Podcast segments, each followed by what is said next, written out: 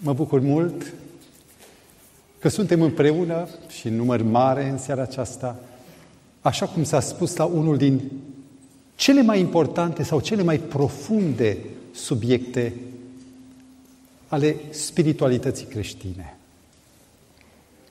Lăsați-mă să intru direct în tema pregătită de pastorul Cornel Dărbășan cu o istorie scurtă. La 9 martie 2010, ziarele din România au izbucnit cu o știre tragică. Carmen Ramona, o mamă de 34 de ani, care avea doi copii gemeni, ca la patru ani, la birou, în timp ce lucra la computer, buf, cade, leșin. Când au luat-o, inima nu mai bate, repede. Salvarea au dus-o în câteva, câteva ore, a murit la spital. Boală? Nu. Spune că nu avea nicio problemă. Nimic cronic decât a fost doborâtă pur și simplu de stres. Și nu este singurul caz în România din 2007 până în 2010. Au fost încă patru cazuri mediatizate și surpriză era că toți erau tineri. Oameni în putere, dispuși să muncească cu spinarea lată ca să tragă poveri. Se pare că epoca noastră este epoca biciului de stres. Tata e stresat la servici, mama și cu gospodăria și cu serviciul, tehnologia, schimbările tot timpul, orașul, smogul, gospodăria, banii, copiii, lecțiile, rudele, vecinii, politica, problemele personale. Toate își înfig gheara în sufletul nostru. În 1983, revista Time a dat un clopot de alarmă, epidemie! 55% din populație s-a constatat că este uh, prinsă în plasa stresului. În 1996 se constată că 75% din populație este sub tirania biciului veacului. În 2011 nu știu cine ar putea spune Cert este că Institutul American al Stresului, care a publicat uh, raportul lui în uh, cartea de sondaje Gallup, a raportat că 90% din boli sunt cauzate de stres. Fiți atenți, merg la doctor și zice ficatul, stomacul, ulcer, uh, dureri în spate, gâtul, capul. Rădăcina este una singură. Stresul. 34% din populația Statelor Unite suferă de insomnie și anual se varsă din buget personal sau de stat 10 miliarde, doar în SUA, doar în America, 10 miliarde de dolari pentru medicamente antistres. Ai un calmant, o pilulă? Am aici, pe ecran, o secțiune a creierului. Și aș vrea să vă explic puțin ce e stresul și cum funcționează el? Practic, stresul era un prieten. Era reacția, apărarea organismului în fața unei amenințări, a unui stimul periculos. Ce vedeți în față mov este, se cheamă scoarța sau cortexul prefrontal, deci al frunții. El este însărcinat cu judecata, cu cântărirea, cu hotărârea, cu lumina, cu deciziile. În momentul când apare un stres, ceva. Toți suntem subordonați acestei reacții de apărare. Amigdala, acea bobiță roșie din sistemul limbic sau creierul mediu, de acolo se pornește un val de comando, iau prizonier creierul, partea cortexul frontal, omul nu mai gândește, și omul reacționează dintr-un impuls automat în care sângele eh, devine fierbinte, mintea nu mai judecă la rece, eh, fiara din mine se trezește. Serotonina, care este hormonul de calmare, scade, în schimb cortizolul și adrenalina cresc. Mă mobilizează, undele de liniște alfa sunt locuite de unde beta și devin combatant. Stresul, atunci când e pe termen scurt, e bun, pentru că îți mobilizează forțele. Atunci însă când este prelungit, când devine o problemă cronică, seara când mă culc, mă gândesc la dosarele neîncheiate, dimineața, ce dimineața? Mă scol la 3, la 5, nu mai am somn, aș vrea să dorm, dar nu mai pot. Ei, când stresul devine prelungit, atunci, iată, o panoplie de cuie la sicriu. Infecții până la depresii. Și toate acestea, vă spun, cosesc omenirea pur și simplu. Știați dumneavoastră că România se estimează, după unele publicații, 80% din sala aceasta, pentru că sunteți un eșantion al României, 80% puteți merge la... Suntem biciuiți de stres. Ei bine, ceea ce este nevoie în cazurile acestea, în uh, situația unei lumi bântuite de fantoma alertei și a pericolului și a uh, becului roșu, a ledului care pâlpâie, stres, auleu, auleu, mai repede. E nevoie de răspunsul de relaxare. Vă rog, rețineți, nu e reacția, că reacția este automată. Răspunsul trebuie să fie din cortexul prefrontal, dintr-o judecată cumpănită. Omul se află într-o disperată nevoie de răspuns de relaxare. O să spui, dar cum să răspunzi? Ei bine, dragii mei, cu mii de ani înainte, Dumnezeu a pregătit o pilulă minune – cu un mod de administrare odată la șapte zile, cu efect retard. Adică durează mai mult timp. Și această pilulă o redescoperă din când în când, te miri uh, câte un om inteligent care scrie, de exemplu, în Dilema Veche, pe 3 noiembrie 2006, a apărut articolul Respectă sabatul Citește un om de azi și ce e sabat și zice, cu an în urmă, prietenul meu MK mi-a dat acest sfat, respectă sabatul atâta tot. Mi-a spus că nu-i pasă ce cred eu despre religie. Singurul lucru care contează este să respect sabatul. În timp am ajuns să-i dau dreptate. Încercați să vă luați o zi liberă, spune autorul, în care să nu faceți nimic, nu răspundeți la telefon, nu scrieți comentarii pentru ziar, nu luați decizii importante, dați-vă singuri răgaz. Chiar dacă sună clișeu, faceți-o. E sabatul, scrie autorul, sunt convins că nereligios. Pacea sabatică, spunea el, nu are nevoie de justificări și Dumnezeu și-a luat liber în a șaptea zi. El spera ca și voi să faceți la fel. Atâta tot. Rețineți, publicație nereligioasă, dilema veche, o apariție prestigioasă. Interesant este că dincolo de ocean alții scriu același lucru. Pe 2 martie 2008, The New York Times publică un articol intitulat Nevoia după o pauză virtuală și insistă exact asupra acestei pilule minune care se ia odată la șapte zile.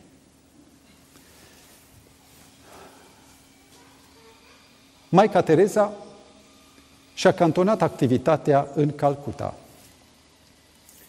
Ce vedeți este o scenă care mi-a sfâșiat inima.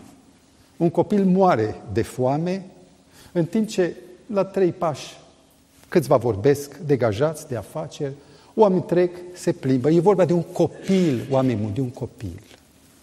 Ei bine, Maica Tereza a venit aici și a început să lucreze adunând muribunzii în centrul de muribunzi și nevoiași.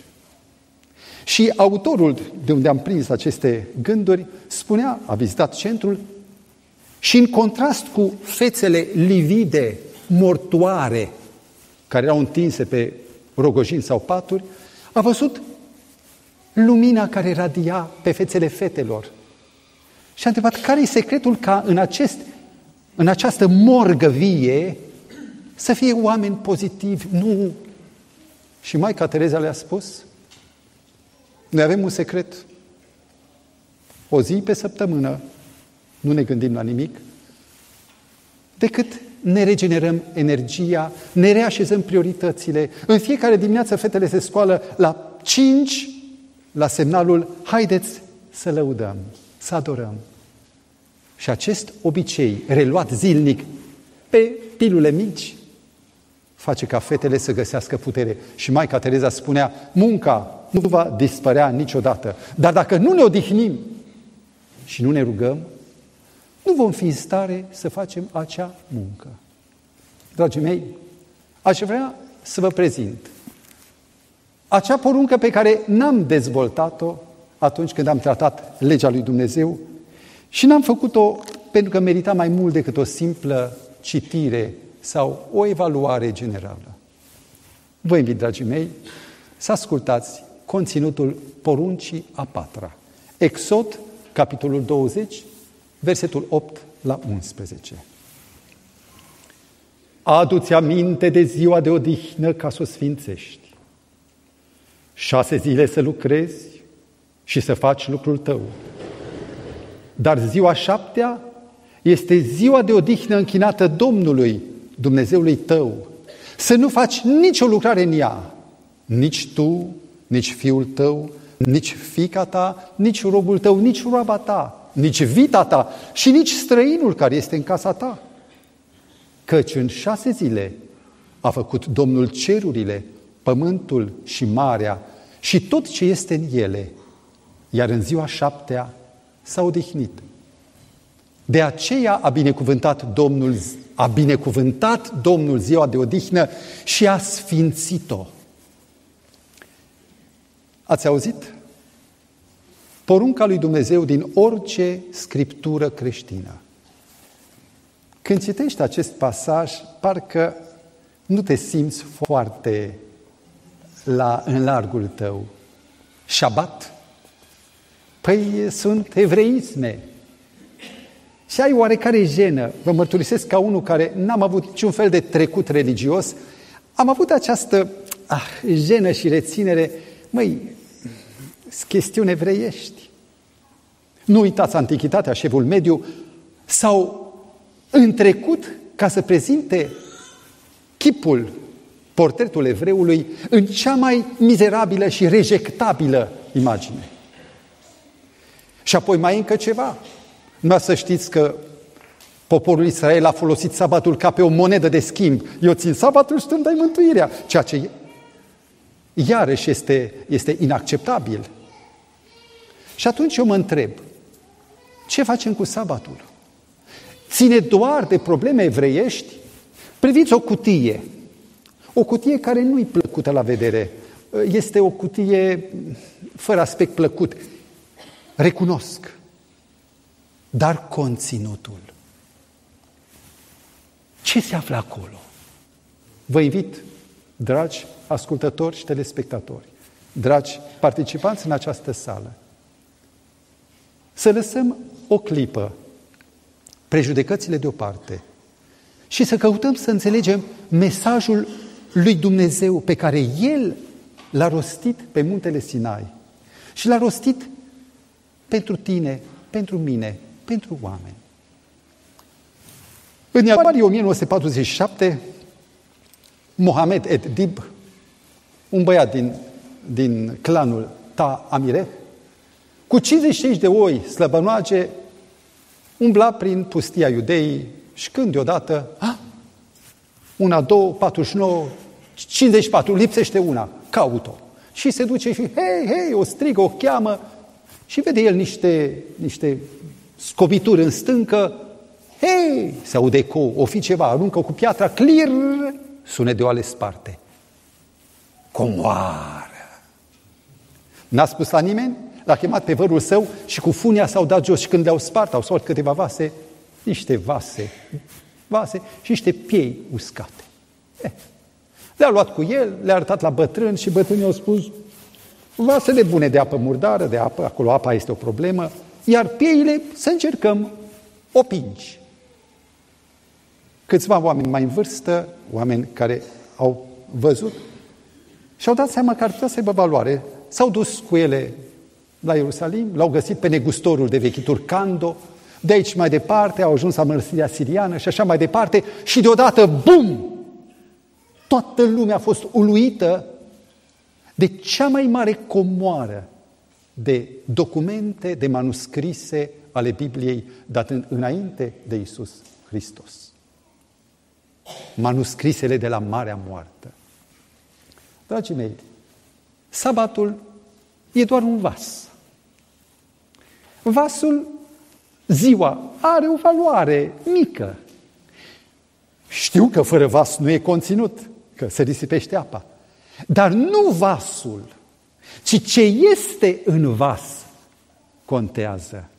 Și dacă vreți, vă invit să-L auzim pe Dumnezeu descoperindu-ne darul pe care ni-l face în acest vas. Încep cu o istorie. 1878, vasul Lockhart pornește din Liverpool, din Anglia, spre Australia. Are 37 de pasageri, din ăștia șase sunt irlandezi. Nu știu dacă știți uh, raportul dintre britanici, englezi, adică și irlandezi. Uh, a fost totdeauna o tensiune și o, uh, știu eu, o competiție și britanicii au știut totdeauna să le dea peste nas irlandezilor.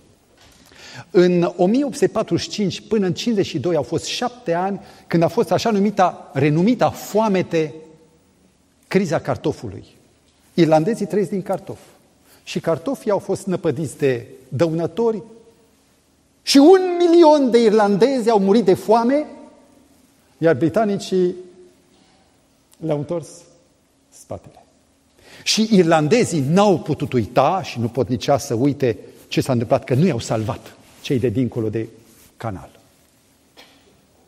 Pe vas erau șase irlandezi care nu se simțeau în largul lor cu acești englezi și englezii cu acești irlandezi. Uimitor, într-o dimineață, era pe la ora 5, când se apropia de Australia, acolo sunt recife multe de corale, pericole ascunse, ceață deasă, deodată vasul este ras de stânci coraliere, într-o jumătate de oră se de la fund, toți își găsesc sfârșitul în apă, scapă doar doi. Eva, Carl Mitchell și Thomas Pierce. Aceștia doi, ea era britanică, el irlandez. Reușesc cumva să scape pe insulița de lângă, o insulă în afara traseului maritim, nelocuită, insula Cocos, una din insulele din arhipelagul Cocos. Vă dați seama, doi dușmani pe insulă.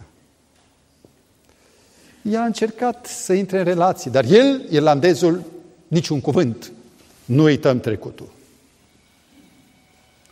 Și a trecut o săptămână, două, ea și-a găsit un loc mai aproape de țărm, iar el s-a dus la câteva sute de metri și și-a creat un mic adăpost. N-aveau decât puținul care au luat cu ei când au sărit în apă și au notat. Ea și pierduse tatăl și familia în naufragiu. Și ca să-și potolească durerea, cânta. Iar el, cuc, pe creasta dealului, asculta cântecul. Era singura voce pe care o putea auzi. Și a trecut o lună, o lună și jumate, vă dați seama, mâncau ce puteau ouă de pescăruși și la un moment dat el face în sfârșit pasul, vine cu o cârpă, o cămașă ruptă și ascultă, poți să coși pasta? Și ea îi coase cămașă. Și de aici se naște nu o idilă, ea nu era o frumusețe. Nici el nu era un, un tip bine. Dar a început comunicarea. Într-un an de zile comunicau ca doi prieteni într-o prietenie curată. Iar după 14 luni, un an și, doi, uh, și două luni, când au, i-au găsit salvatorii, au găsit doi prieteni pe viață. Nu gândiți romantic, nu s-au căsătorit, fiecare a avut familia lui ulterior, dar au fost prieteni adevărați. Întrebarea mea este, ce a făcut din doi străini și dușmani o, o echipă de prieteni? Sau dacă ar fi fost alții, eu și cu o dușmancă sau un dușman, care ar fi fost sfârșitul? Vedeți, acesta se numește efectul de insulă, care însemnează timp generos pentru părtășie, fără alți stimuli. Efectul de insulă. Uit de tot și am timp și stând lângă cineva, încet, încet se produce acel schimb de personalitate, după 10 minute spune psihologia, se fac schimburi.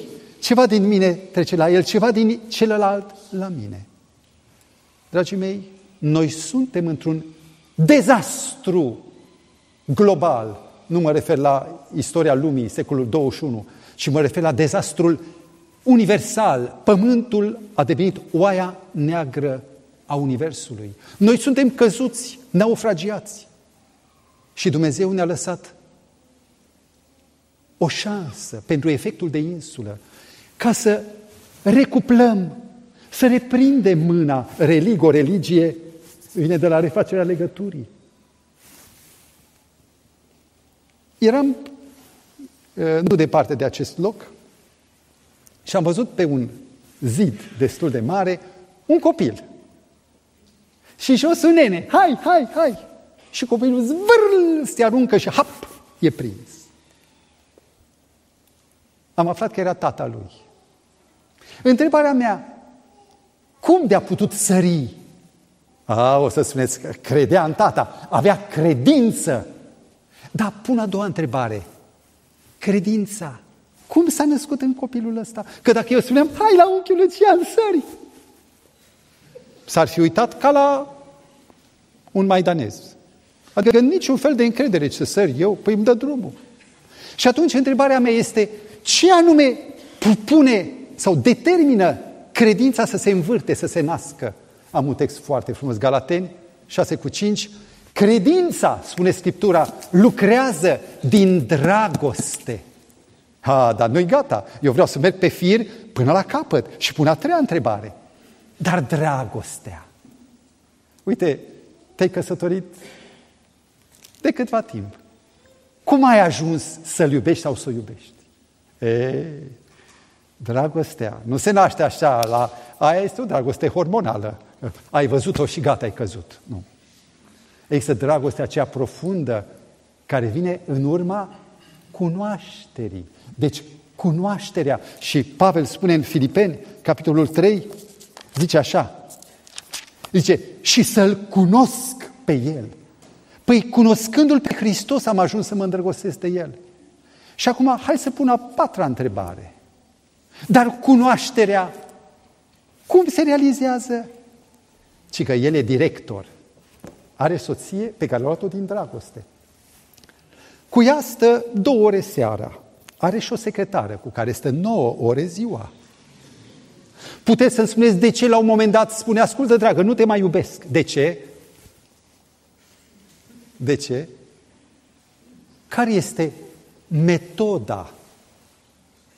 Cu cât stăm mai mult unul cu altul, cu atâta ne cunoaștem, cu atât ajungem să iubim. Vă spun, nu există om care să nu poată fi iubit, doar să ai timp de părtășie, părtășie cu el.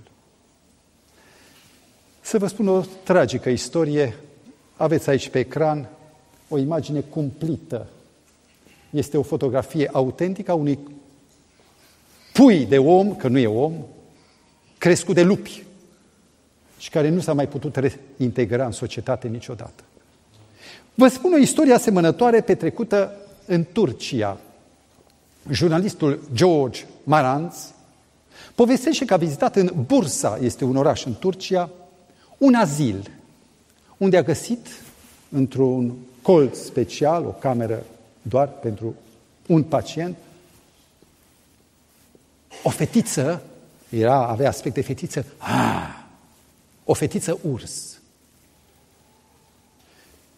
Ali Osman și Bahri, doi vânători, s-au dus prin pădure, a ieșit o ursoaică cu pui, era lângă bârlog, pan, pan, au culcat ursoaica și când s-au dus să o, să o măsoare, a sărit o fiară mică din bârlog să-i sfâșie. Au reușit până la urmă să o imobilizeze doi la unu și au găsit că era o fetiță. Cu 10 ani în urmă, aproximativ, dispăruse un copil de lângă mama, un copil în fașă, când s-a întors mama după, de la cules lemne, nu mai era. Și au înțeles că era copilul. Fetița a stat, a stat, a luat chipul celui lângă care stătea. Părtășia ne duce la o devenire. Și noi luăm chipul celui lângă care stăm. Și acum dați-mi voie să vă întreb. Părtășia, de ce condiție, de ce condiție sine qua non, fără de care nu poate exista? Gândiți-vă la secretara și la nevastă. Care este cheia ca să poată exista părtășia? Care? Timp dedicat. Timp. Cu cât un părinte petrece mai mult timp cu copiii, cu atâta copilul devine mai mare, mai om, mai plenar în puterile, în putințele lui. Vedeți, dragii mei, părtășia este cheia. Dacă astăzi există decadență, este tot și în Occident și pe aici, este pentru că omul nu are timp. Și acum mă întorc la porunca a patra. Adu-ți aminte de ziua de odihnă ca să o sfințești. Vă amintiți când am discutat despre porunci, am descoperit că fiecare poruncă trădează un atribut divin. Porunca întâi spune să ne alți Dumnezeu afară de mine, pentru că Dumnezeu e dragoste. A doua, ă, să nu-ți faci chip cioplit. De ce? Că Dumnezeu e Duh, e spirit, e spiritual. Și relația noastră nu e fizică, ci e spirituală. Porunca a treia, Dumnezeu e sfânt. Cum te raportezi la El? Cu respect. Dar porunca a patra, ce trădează? Nimic de la Dumnezeu. În schimb, trădează nevoia disperată a omului. Suntem chiar în Eden. Vă spun, chiar și în Eden. Omul trebuia să devină după chipul lui Dumnezeu și avea nevoie de timp. Nu era păcatul. Și Dumnezeu a rânduit, acolo a instituit porunca, a binecuvântat-o și a sfințit-o pentru om.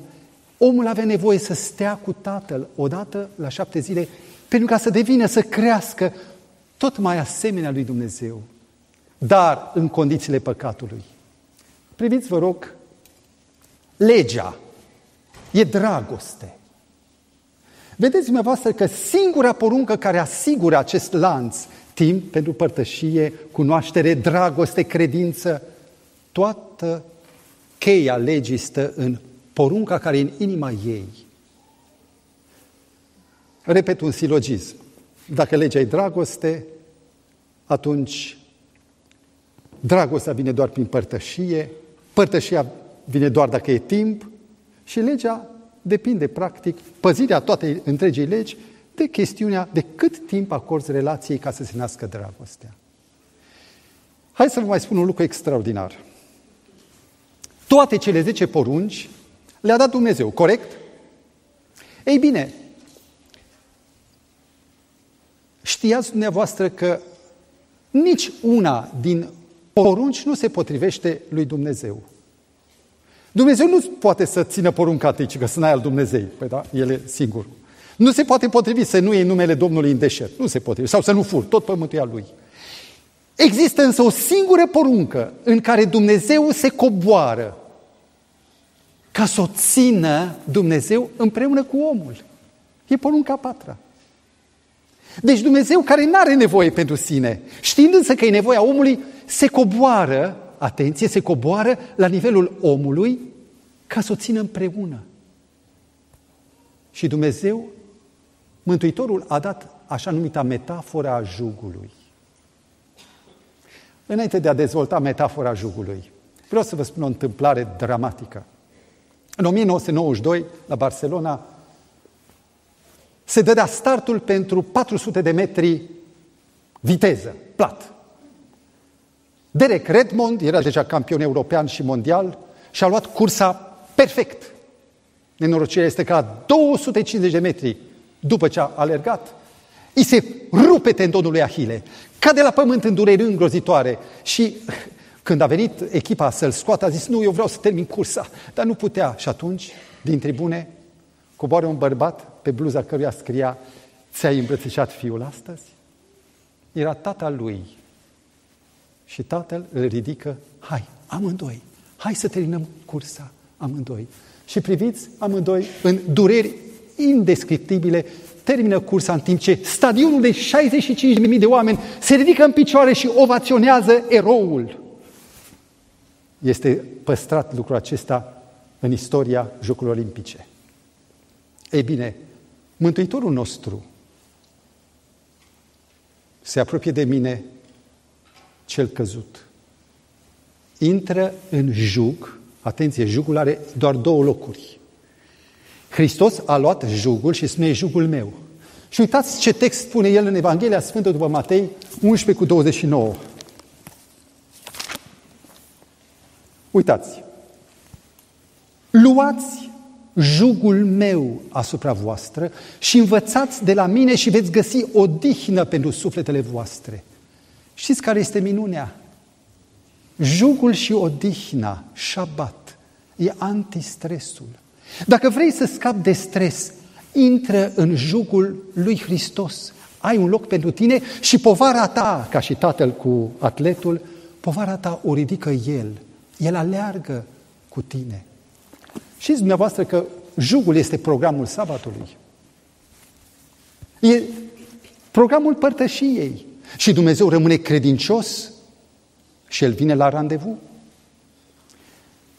Știați că jugul face deosebire între creștini și ucenici? Aș vrea să trec puțin mai, mai repede. Nu discut ce însemnează creștin. La ora actuală toată lumea e creștină, umple și pușcăriile, tot creștinii umplu.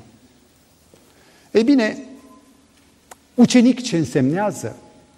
Descoperim dintr-o istorie a familiei de lutieri, de constructori de viori, Guarneri din Cremona.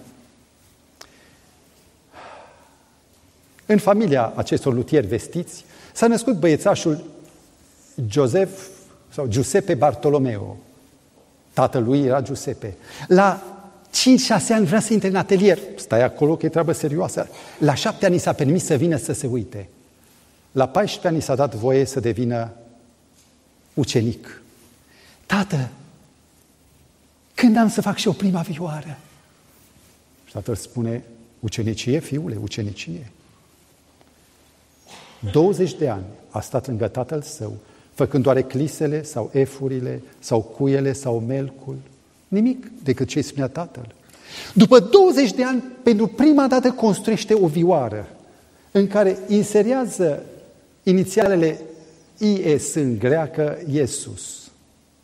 Și de atunci toate cele 250 de instrumente cu coarde care le-a construit poartă această marcă. Și de atunci numele lui nu mai e Bartolomeu, ci este uh, Guarneri del Gesù, adică guardenii a lui Isus. Știți că viorile lui sună extraordinar. Uh, vă dau doar un exemplu, Stradivarius, cel mai scump, a costat 3 milioane 544 de mii de dolari. Iar Guarnerii 3 milioane 900 de mii de dolari. Paganini însuși a anunțat la Stradivarius și a luat un Guarneri, tunul lui Guarneri se numea. Ei bine, dragii mei, ce însemnează ucenicie? În primul rând, să ai o părtășie non-stop, să umbli cu Hristos. Și ce spune Evanghelia după Ioan, capitolul 15? În versetul 4 până la 11, de 12 ori Mântuitorul face apel, rămâneți în mine, eu voi rămânea în voi. Și al doilea lucru, Mântuitorul chiar a subliniat această părtășie prin cină în care noi consumăm împărtășania ca El să rămână în mine și eu în El, e un simbol. Și al doilea lucru, ce trebuie să facă un ucenic? A, să stea cu el, am înțeles, dar după aia, ascultați ce spune Scriptura în 1 Ioan 2 cu 7. 2 cu 6. Cine zice că rămâne în el, trebuie să trăiască și el cum a trăit Isus.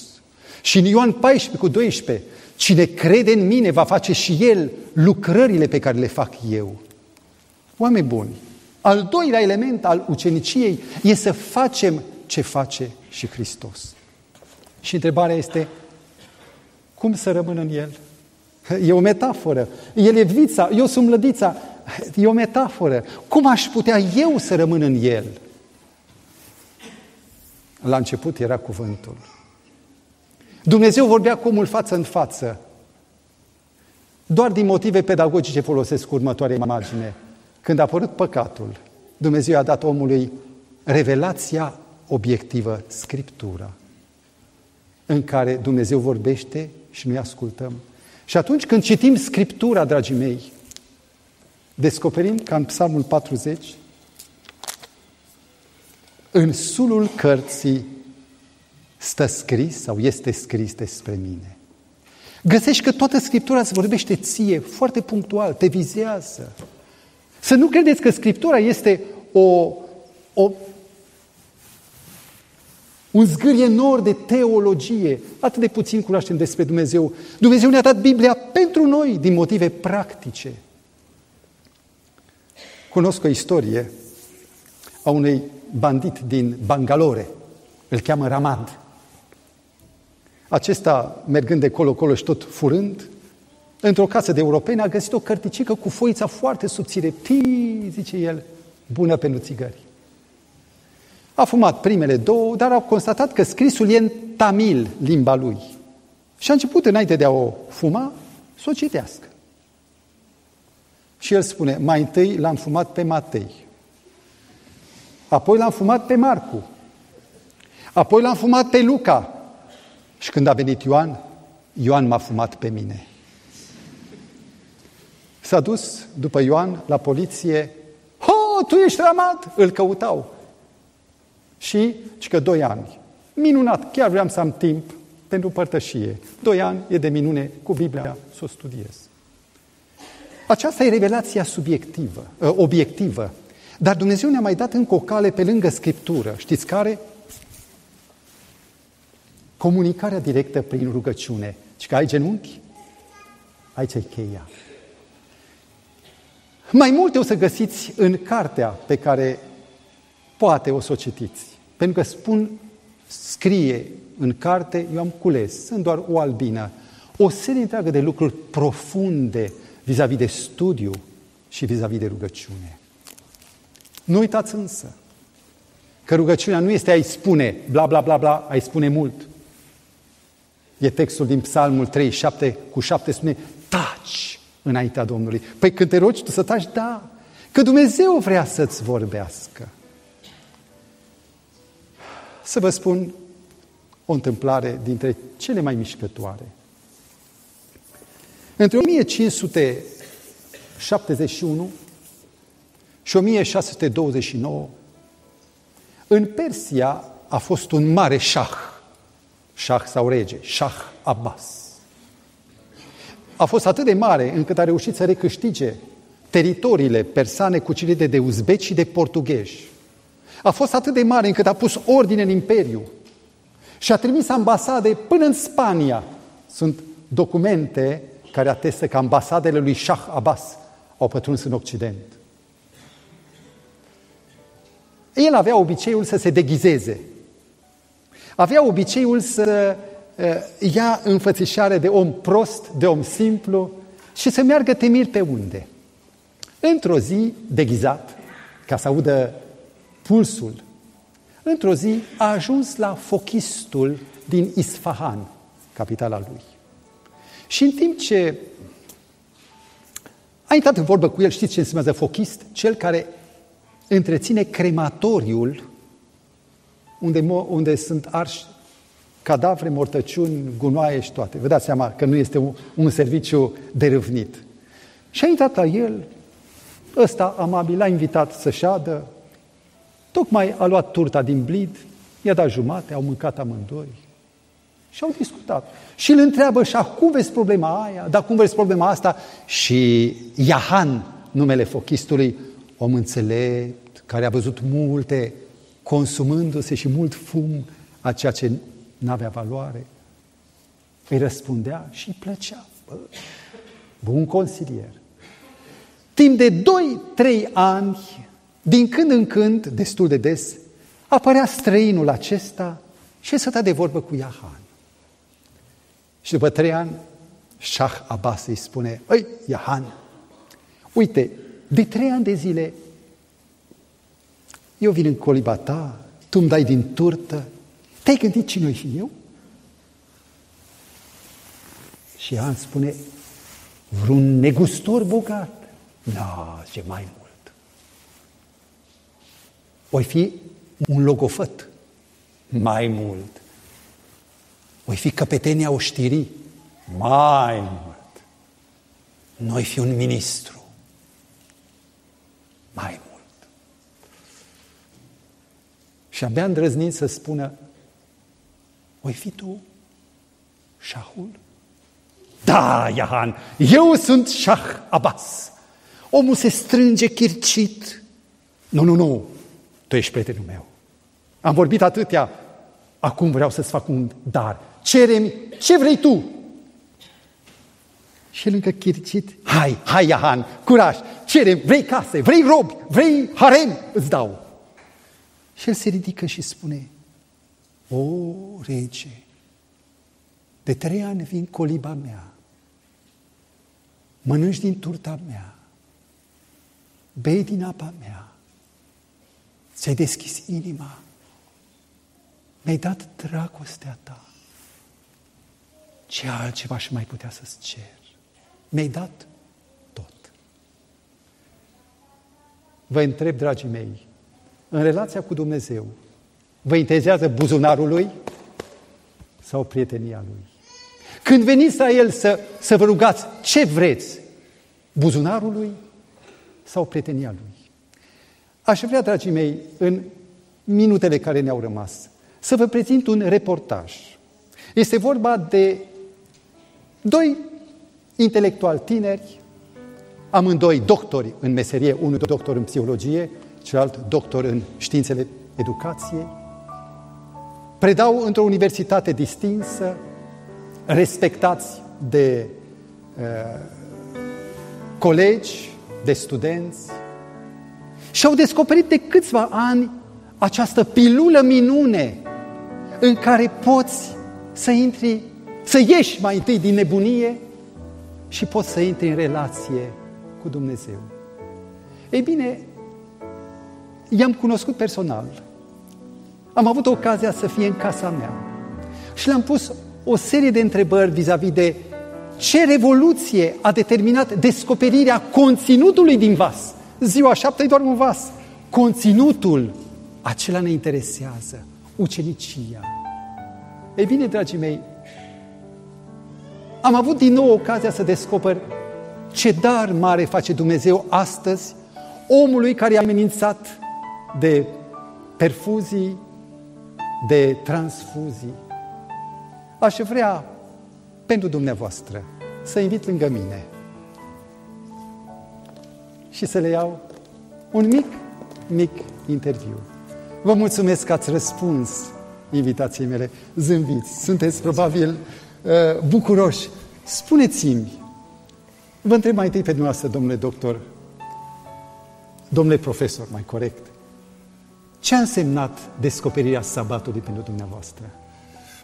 Ca să fiu așa în spiritul prezentării de față, o să încep cu o idee care am citit-o într-un articol de lui uh, Andrei Pleșu acum câțiva ani.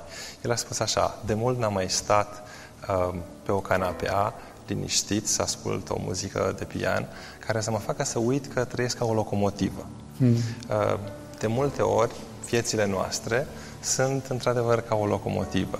Și lucrul acesta, într-un fel, ne poate duce acolo. V-aș întreba pe dumneavoastră, Cristina, ați venit dintr-o lume în care n-a existat niciun reper și am înțeles că poate a fost stres. Ce a fost pentru dumneavoastră conținutul vasului zilei a șaptea? Orice transformare semnificativă implică mai întâi o perioadă de tatonări și apoi o renaștere. Așa a fost și pentru mine. În general, Dumnezeu are multe metode prin care acționează, dar una dintre ele este prin oamenii pe care îi trimite la tine. Și eu am fost binecuvântată și am descoperit sabatul prin soțul meu și viața mea E, s-a asta mă îmbunătățit interesează. foarte mult de atunci. Puteți să mai spuneți două cuvinte? M-am disciplinat, m-am echilibrat, am învățat să rup ritmul haotic al săptămânii și să am momente de răgaz, momente de părtășie, Spuneți-mi, momente de... studenții dumneavoastră au observat ceva în schimbare? Despre studenți, nu știu, s-ar putea să fie observat. Generațiile de studenți sunt foarte dinamice în timpurile noastre și, bineînțeles, relațiile dintre noi sunt doar educaționale, deci nu am vorbit cu ei despre asta. În schimb, au observat colegii. Ia uzi. Pentru că eu eram o locomotivă din aceea chiar cu abur, deci uh, se vedea că sunt uh, tot timpul uh, frământată și alergam tot timpul oriunde. Important era să alerg psihologic, așa. Vă mulțumesc din toată inima. Aș vrea odată să stăm mai mult, poate chiar într-un cadru plăcut și să de continuăm acest lucru. Vă mulțumesc că ați răspuns invitației mele. Dumnezeu să vă dea bucurii nespuse și să fie o binecuvântare pentru noi, pentru mulți. Vă mulțumesc mult! Dragii mei, aș vrea să închei citind un text extraordinar din profetul Isaia, capitolul 58, 58 cu versetul 9 la 14. Dacă îți vei opri piciorul în ziua sabatului, ca să nu-ți faci gusturile tale în ziua mea cea sfântă, dacă sabatul va fi desfătarea ta ca să-L sfințești pe Domnul, slăvindu-L, și dacă îl vei cinsti neurmând căile tale, nereticindu-te cu treburile tale și nedetându-te la flecării, atunci te vei putea desfăta în Domnul. Atunci tu vei chema și Domnul va răspunde. Vei striga și vei, El va zice, iată-mă. Atunci lumina ta va răsări ca zorile și vindecarea de stres va încolți repede și slava Domnului te va însoți. Adio, stres, dragii mei, de acum vă așteaptă întâlnirea ciclică și Hristos nu va lipsi. Vă doresc să vă bucurați de El în părtășie și în ucenicie. Până mâine, numai bine!